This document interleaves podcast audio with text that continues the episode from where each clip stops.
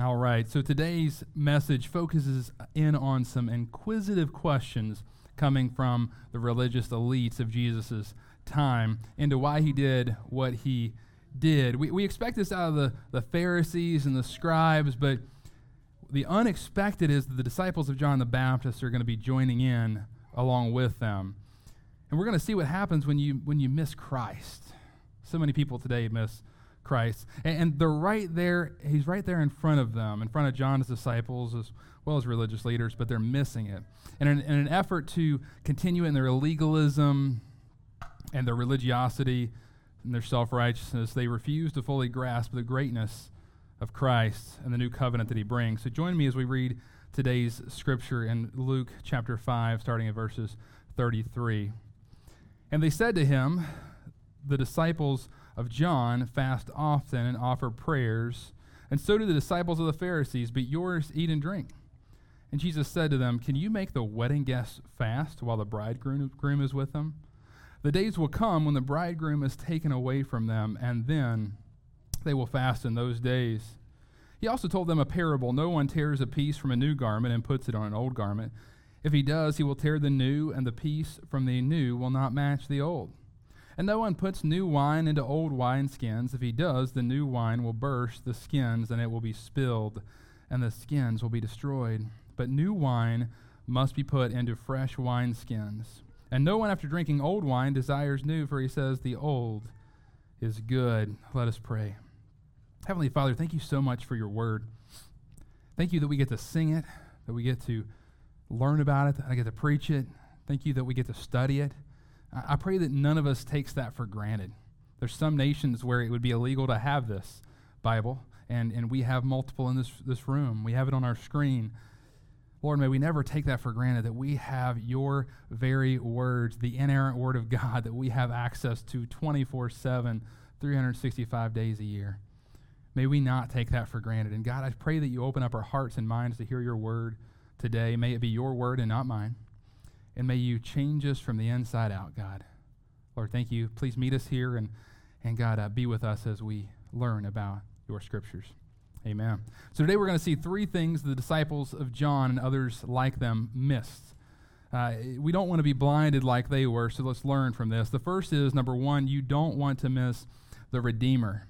You don't want to miss the Redeemer. I'm just going to read verse thirty-three again. And they said to him, the disciples of John fast often and offer prayers, and so do the disciples of the Pharisees, but yours eat and drink. In this context, the given, we're given the they, and if we look back like to, to the sermon I preached a couple of weeks ago, the they is the Pharisees and scribes and religious elites. Uh, this they are unmoved by Jesus' kindness, his mercy, his grace, and frankly, even his miracles and his healings, things that they've seen that are just mind-boggling. Uh, they they can they go right back into asserting their legalism. They are the ones in charge. Who's this guy think he is, even though he's doing these amazing things? And, and but but instead of putting themselves against Jesus as they had before, they bring in John's disciples, John the Baptist's disciples, and they bring them in. And sadly, with their leader in prison, John is in prison at this point.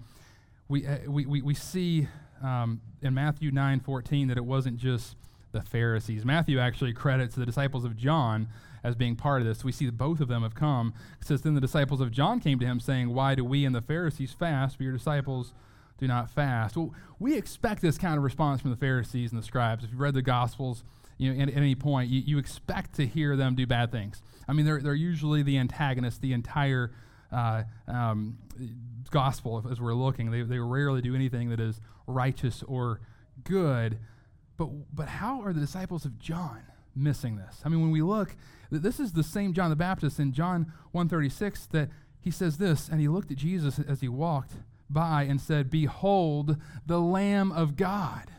Wow, I mean, that's the John the Baptist. These disciples were following John the Baptist, and they completely missed him. If you were going to rec- recall, early in our study of Luke, what did John preach? He, repre- he preached a repentance and baptism. And so, so some of these people, a lot of people came, and they repented, and they were baptized. And John let them know that the Messiah was there. He was coming. He was taking over. And, and the kingdom of God was at hand, but many of the disciples didn't get it. Uh, And we, we actually know that they didn't get it because we see this in the book of Acts, chapter nineteen. So this is far after Jesus has been crucified. He rose from the dead. Christianity's been moving. This is well after that. We see Paul go to Ephesus here, and let's read Acts nineteen, one through five. And it happened that while Apollos was in Corinth, Paul passed through the inland country and came to Ephesus. There he found some disciples, and he said to them, "Did you receive the Holy Spirit when you believed?" And they said, "No, we've not even heard there was a Holy Spirit." And he said, "Into what then were you baptized?" They said, "Into John's baptism." And Paul said, "John baptized with the baptism of repentance, telling the people to believe in the one who was to come after him, that is Jesus." On hearing this, they were baptized into the name of the Lord Jesus. So brothers and sisters, do you, do you see what just happened? These disciples of John, John points them at Jesus, and they, they repent, they get baptized, and they don't follow Jesus. They, they completely miss the fact that John's pointing them to Jesus. What they hear is the kingdom of God is at hand, and what do they hear? We got to get better. We got to find the people that are the most righteous, and we're going to hang out with them. And who is that in their time that they thought?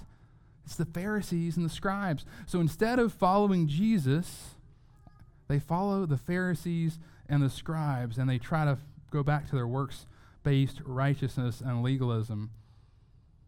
And one of these religious works that these disciples of John and the scribes and Pharisees were holding t- tight to was fasting. This had become a hot-button issue in this time. If we actually look at the entire Old Testament, there's only one time per year that Israel was mandated to fast. Only one time. It was the Day of Atonement. We, we see that in Leviticus sixteen twenty-nine. But the religious elites, wanting to be more holy and show off their holiness, decided they were going to do it twice a week so everybody knew. And they would dress a certain way. They would look a certain way. They would change their whole countenance so that everybody knew they were the elites. Like, everybody, you need to worship me because I'm more holy than you. I'm more righteous than you. And they looked down at everybody else because they wanted everybody to think they were awesome. And we see that even in Luke eighteen twelve. Yes, there were other times in the Old Testament where fasting happened. Actually, multiple other times, during times of mourning, times of seeking the Lord. But they weren't mandated. There was only the one mandated thing. And the fact that Jesus wasn't following their mandated, works-based, righteous religion, it, it infuriated them. Who is he to not obey them? They're the religious leaders. Listen to Jesus' response, and let's move to thirty-four and thirty-five. And Jesus said to them, "Can you make wedding guests fast while the bridegroom is with them? The days will come when the bridegroom is taken away from them, and then they will fast in those days."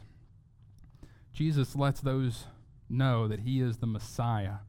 He refers to himself as the bridegroom. It's in your handout there, which, which has a strong teaching built into this metaphor. God referred to himself in the Old Testament oftentimes as the bridegroom.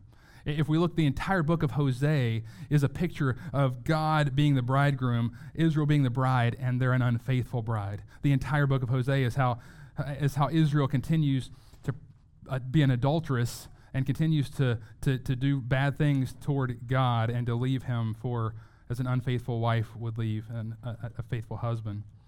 And Jesus, so Jesus' illustration here is even deeper than meets the eye, but in this metaphor, he creates a paradox for his questioners. He lets them know that this is no time to fast while the bridegroom is present. The Messiah has come to earth. The Redeemer has arrived. You don't fast at a wedding banquet. We have a wedding coming up uh, of a couple in our church uh, we're excited about. We, we're not going to go to their wedding and, and fast. Be like, you know what, we're going to We're going to put sackcloth on and ashes, and we're going to fast. No, it's a celebration. Uh, marriage is a huge celebration. And in the same way, Jesus is on earth at this point. The bridegroom has come for his bride, to save his bride, to redeem his bride. You, you feast at that point. You feast. It is a celebration. Yet in the same vein, Jesus lets us know from an earthly perspective that there is somewhat of a, a tragedy in the making. The bridegroom will eventually be taken away, and he will be crucified. You see, there's only one way for Christ to be our Redeemer, and that was for him to take our sins upon the cross. After he is taken, then fasting can take place. So as we reflect on this first section here, I, I want us to focus in on John the Baptist's disciples, especially. And we, we, we see them, and they've heard about the coming Messiah. They, they've even repented of their sins. They've been baptized, but they missed Christ. We, we need to make sure that we are not like that. They had the first without the second. We need to have faith in Jesus Christ, believe in him is the only way, and then repent and baptize. We have to have everything aligned. They had an opportunity to follow the Messiah right then and there. He's, he's walking by. He's right in their presence, and they're completely missing it. May we not miss the crisis in our presence. As we enter this Holy Week, we have multiple reasons to remind ourselves what he has done as we think about the triumphal entry on Palm Sunday, as we're celebrating today, and then we get into Maundy Thursday where he washes the disciples' feet and he, he institutes communion, the Lord's Supper. And then we have Friday where he is crucified, died and buried, and then Sunday, Sunday's coming, excited for next Sunday. He rose from the dead, now at the right hand of the Father. May we not miss Christ as we go throughout this week and as we go by as well. As I'll mention time and time again today, don't miss Christ, don't miss the Savior, don't miss the Redeemer. Next we see, number two, you don't want to miss the revealing. You don't want to miss the revealing. Let me read verse thirty-six. He also told them a parable. No one tears a piece from a new garment and puts it in an old garment. If he does, he will tear the new, and the piece from the new will not match the old.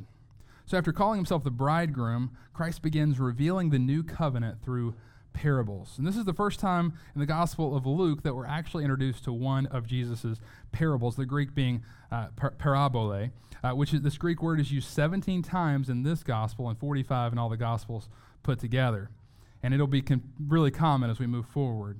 And this new garment that he speaks of speaks of the new covenant that, that Jesus is bringing. Salvation by grace through faith and not by works, as we see in Ephesians two, eight, and nine. And this teaching is in stark contrast to works-based righteousness and legalism that the Pharisees are peddling. And this new covenant makes the old covenant obsolete. We see that in Hebrews eight, thirteen. And speaking of a new covenant, he makes the first one obsolete. Right? So, and what is becoming obsolete and growing old is ready to vanish away. So there is no salvation through the old covenant today. It's not possible. Because actually all of those sacrifices, everything done in the old covenant, pointed to Jesus Christ. And we know that from Hebrews ten four. For it is, go ahead and go to the next one there. For it is impossible. So is it possible? No, it's, it's impossible for the blood of bulls and goats to take away sins. The impossible became possible because Jesus Christ is our sacrificial lamb. Behold, the Lamb of God who takes away the sins of the world, as John the Baptist said. And all of these old covenant sacrifices pointed to that true sacrificial lamb, Jesus Christ, whose blood would cover the sa- the sins of the saints in the past and future. So before getting into these illustrations a little more, I, I want to make sure that we teach something that has been falsely taught in many churches. I, I want to teach against that understanding. And, and so the old garment that he is speaking of is not the entire Old Testament. Some, I'll say false teachers or heretics, to be honest, has said the, the whole Old Testament's obsolete. It's been, you know, it's gone. I've even heard somebody say Jesus broke the law. He did not break the law. He fulfilled the law. And and we, we talked about a couple weeks ago that there are two parts of the law. There There is the ceremonial part of the law and the sacrificial part of the law that kind of all goes together. Yes, that's been abolished because it, was, it wasn't abolished, but it was fulfilled through Jesus Christ. But the moral law of God still stands. We see that in, in, in Romans seven twelve. The law is holy. It is good. The law helps us realize that we are sinners in need of a Savior. When we look at the law, we realize we, we can't measure up. We need a Savior. If we don't look at the law and, and there is no truth, no law, then what, what do we need a Savior for? You know, and so the law reveals to us, even today, that we need a Savior. Although Jesus Christ fulfilled completely the ceremonial law, the cleanliness law, the sacrificial law, they're gone. They've been, they've been completely fulfilled. He also completed the moral law on our behalf. And now that doesn't mean we're not still, still need to obey those things. As, as uh, Brother Jim talked about this morning in, uh, in John fourteen, fifteen, if you love me, you'll obey my commands. So, so we still need to follow Jesus, and if we love him, we'll still follow his commands. We'll obey his teachings. We'll walk in the newness of life through him. But praise God, he knew we couldn't do it. We cannot be perfect. Uh, none of us are perfect. If anybody's perfect, uh, you can walk out now. You don't need to listen to the rest of this message. You know, none of us are perfect. We cannot fulfill God's moral law. It is perfection. But Jesus Christ, he did. He came to earth, lived a sinless life, took our our punishment that we deserved because we can't do it, because we are sinners, because we we just we, we were born into sin. We we are sinners uh, as Adam and the fall. If we look at Adam and Eve in the garden, from then on, all of us have been sinners, and we desire what's wrong. We don't want to do what's right. And Jesus Christ accomplished salvation for us on the cross. Praise be to God for that amazing teaching and knowledge. The old garment mentioned here is the old wineskins that we'll see in a moment, uh, are metaphors of the works-based self-righteousness of Pharisaic Judaism. And Jesus wanted to let them know that there was no room in putting salvation by grace through faith, through the finished work of Jesus Christ on the cross, along with man's So, like works-based righteousness. The, the, the two could not mesh, and Jesus is going to kind of re- repetitively let them know that that does not work in his illustrations. He, he illustrates the incompatibility for us in the scripture today. You don't tear a piece from a new garment and put it on an old garment. And, and why? Well, we see Luke says there's going to be a matching problem. He mentions a tear, but Matthew actually says this maybe a little bit more clearly. Matthew nine sixteen, no one puts a piece of unshunk, uh, unshrunk cloth on an old garment, for the patch tears away the garment, and a worse tear is made. So both the new and the old in this are ruined in this parable. You, you can't put them both together, because whenever you put a new piece of cloth, what happens when you wash your clothes, uh, if they're new?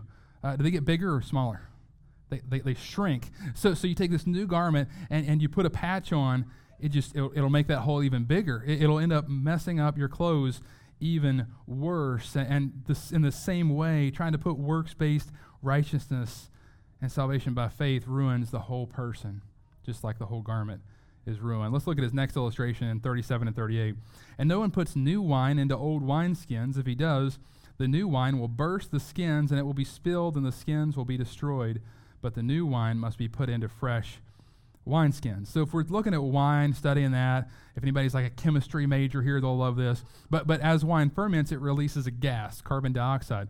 And when it releases that gas, the wineskins would continue to expand and, and expand and expand. And these skins had some ability, some capacity to stretch.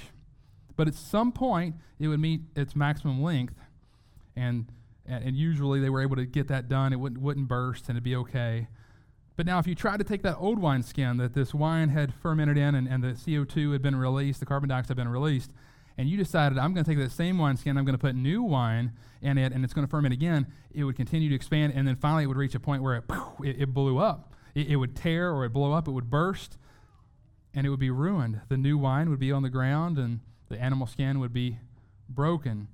And, and Jesus knew that it was impossible to mix works-based legalism with salvation by grace through faith in Christ. He knew it was as imp- that many would try to syncretize the two, and that's a big word, syncretize. And what that is, try to merge them together and make them one. Uh, we're going to try to sprinkle in some Jesus along with what we already want to do, right? And so, so the Jews were like, okay, yeah, we can we can kind of bring this in. We'll just sprinkle some grace here. And as we're going to talk about in our next point, Paul rails against the Galatians for this exact issue.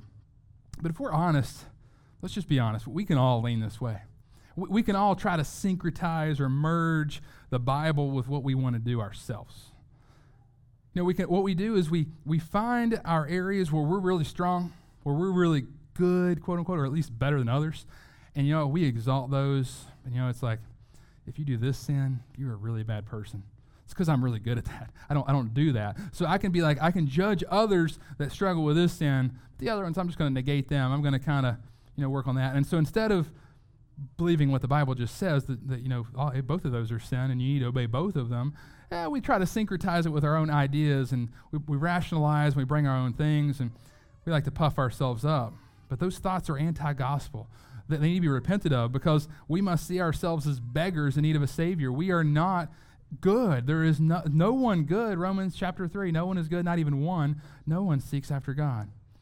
However, I'll argue that this is not just a conservative Christian thing, conservative church thing. Uh, you see it just as much in theological liberal churches. Legalism is just as common there. And, and what we see is in theologically liberal churches, they view righteousness and their legalism as based on the acceptance, acceptance of other people's sins. They see non-judgment as a badge of holiness.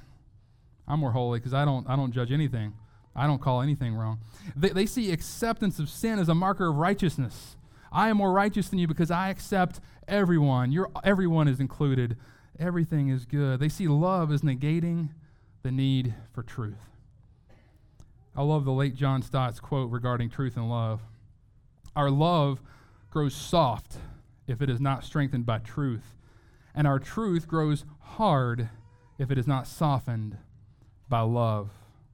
We must have both, my friends. We must be fully love, fully grace, and fully truth. One without the other is extremely dangerous, and frankly, is uh, is, yeah, is is an unchristian. It is just it's not truth. It's not love. It's not either one. Jesus was the ultimate example of both while on earth.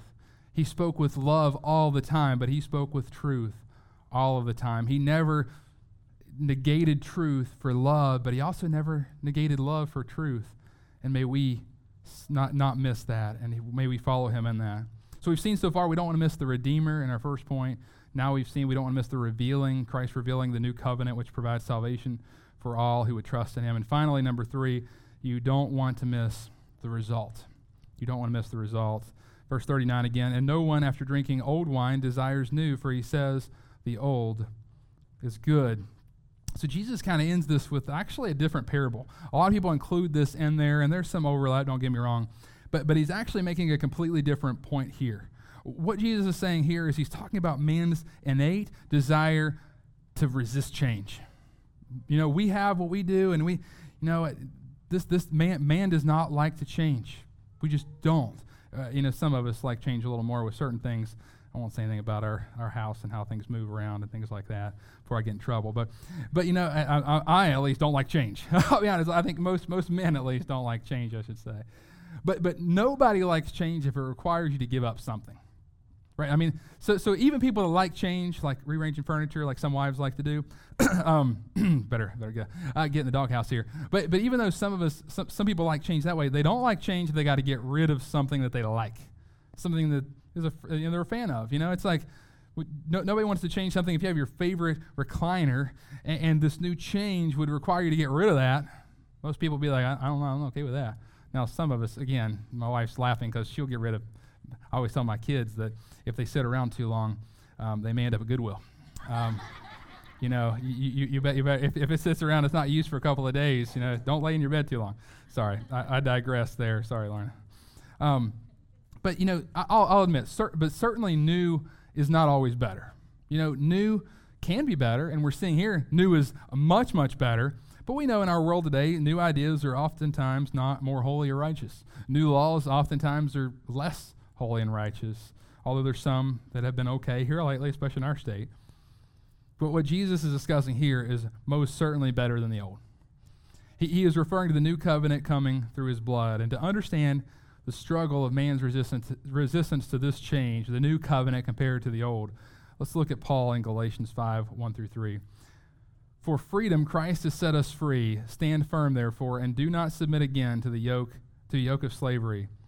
Look, I, Paul, say to you that if you accept circumcision, Christ will be no, of no advantage to you. I testify again to every man who accepts circumcision that he is obligated to keep the whole law. So this church had heard the gospel. They'd heard the whole gospel. Paul had preached it well, but you know what? They decided, eh, I'm going to go ahead and go back to my works-based righteousness. I'm going to try to syncretize that in a little bit. You know, circumcision, you know, we're going to start doing the law. And so when they say circumcision, they're meaning the whole law, not just the act of circumcision. They they, they went back to the law and said, you know, we're going to do works-based righteousness. And and Paul Paul even rails against them further in chapter three, one through three. He's uh, not, not as cuddly here. Oh, foolish Galatians. That's a... That's a way to to really earn friends or get friends. Who has bewitched you? Remember that whole grace and truth? He's hitting truth right now. Who has bewitched you?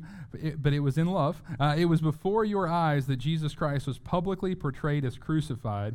Let me ask you, or ask you only this. Did you receive the Spirit by works of the law or by hearing with faith? Are you so foolish, having begun by the Spirit, are you now being perfected by the flesh? Yeah, some harsh words for them, you think? A little bit harsh there. Uh, do they see that they can add to the work that Christ did on the cross? Do they see Christ's sacrifice on the cross needing some extra work to get to make it actually okay? Many today feel that way. even in our churches today. We, we need to do something to add to our salvation, to help us to earn our salvation or to maintain our salvation, right? No, we are saved by grace through faith, not by works. And we live in that freedom. And yes, if we love him, we'll obey his commands. We'll continue to persevere. The saints, true saints of God, do continue to persevere. He disciplines those he loves. Absolutely. All of that is extremely true. But you're not more saved because of what you do.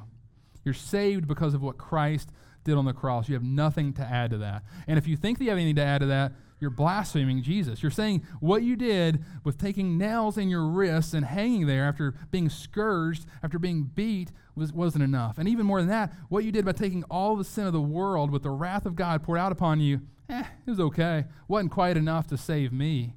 No, no, that was one hundred percent of your salvation comes from Jesus Christ and his work on the cross. And looking back, I must admit that many today still continue to resist the old, or consider the old and resist the new in verse thirty-nine as we look back.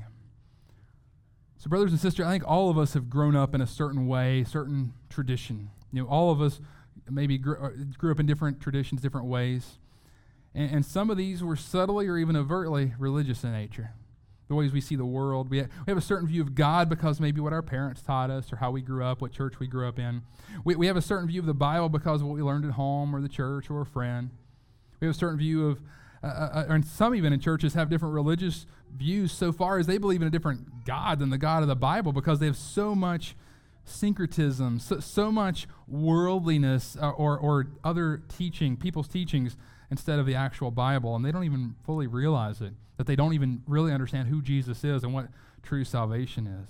What Jesus is saying here is it's hard for people to accept new teachings when their old ones are so ingrained. You know, they're just second nature.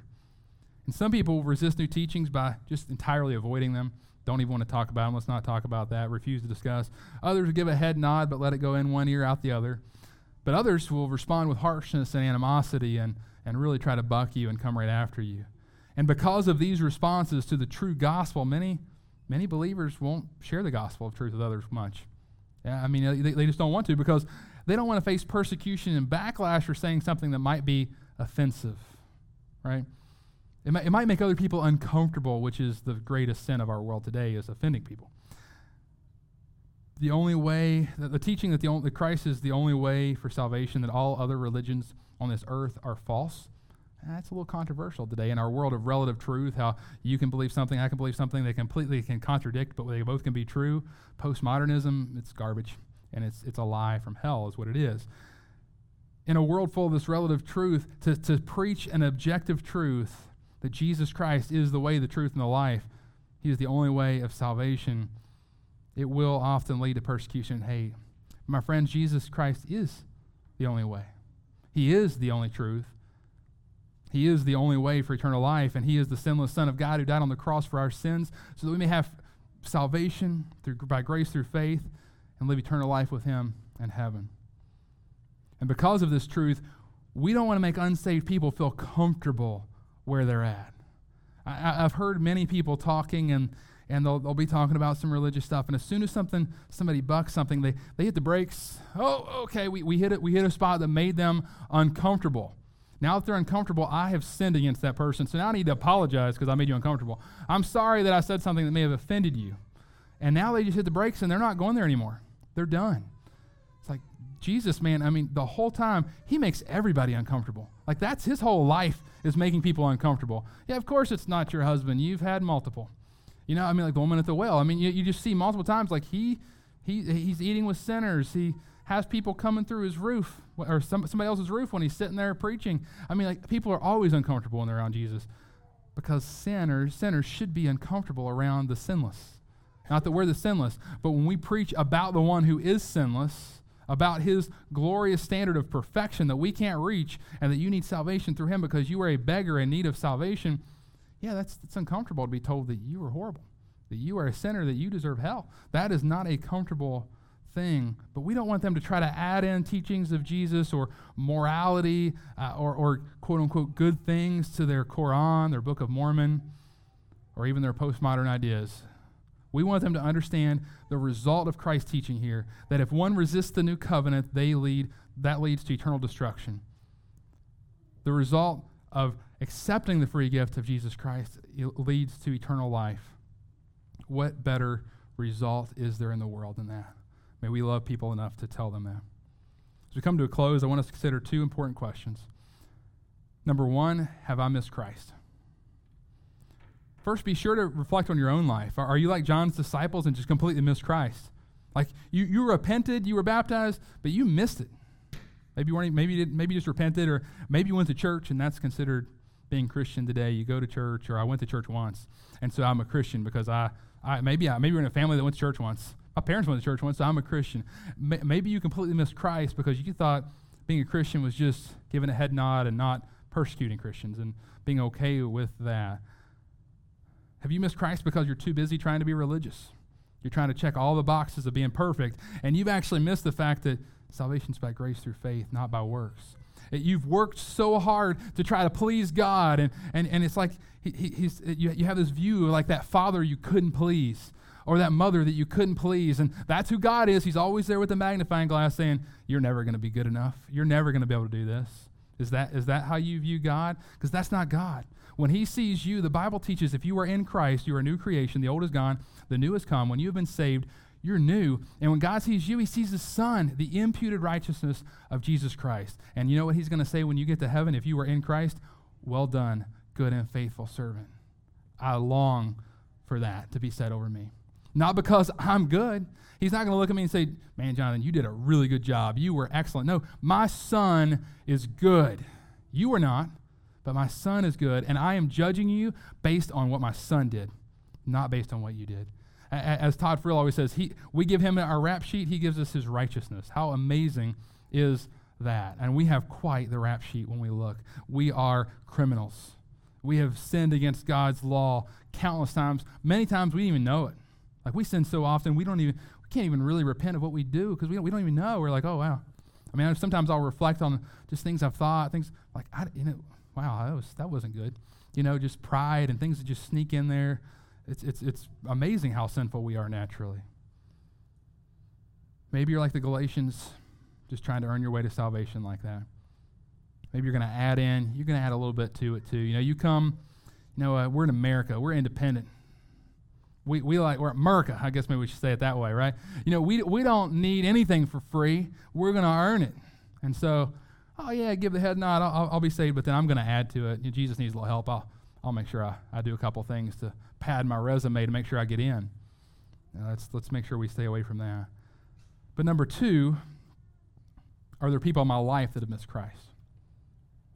Second, look around you. Look at your friends, your family, your neighbors, your coworkers.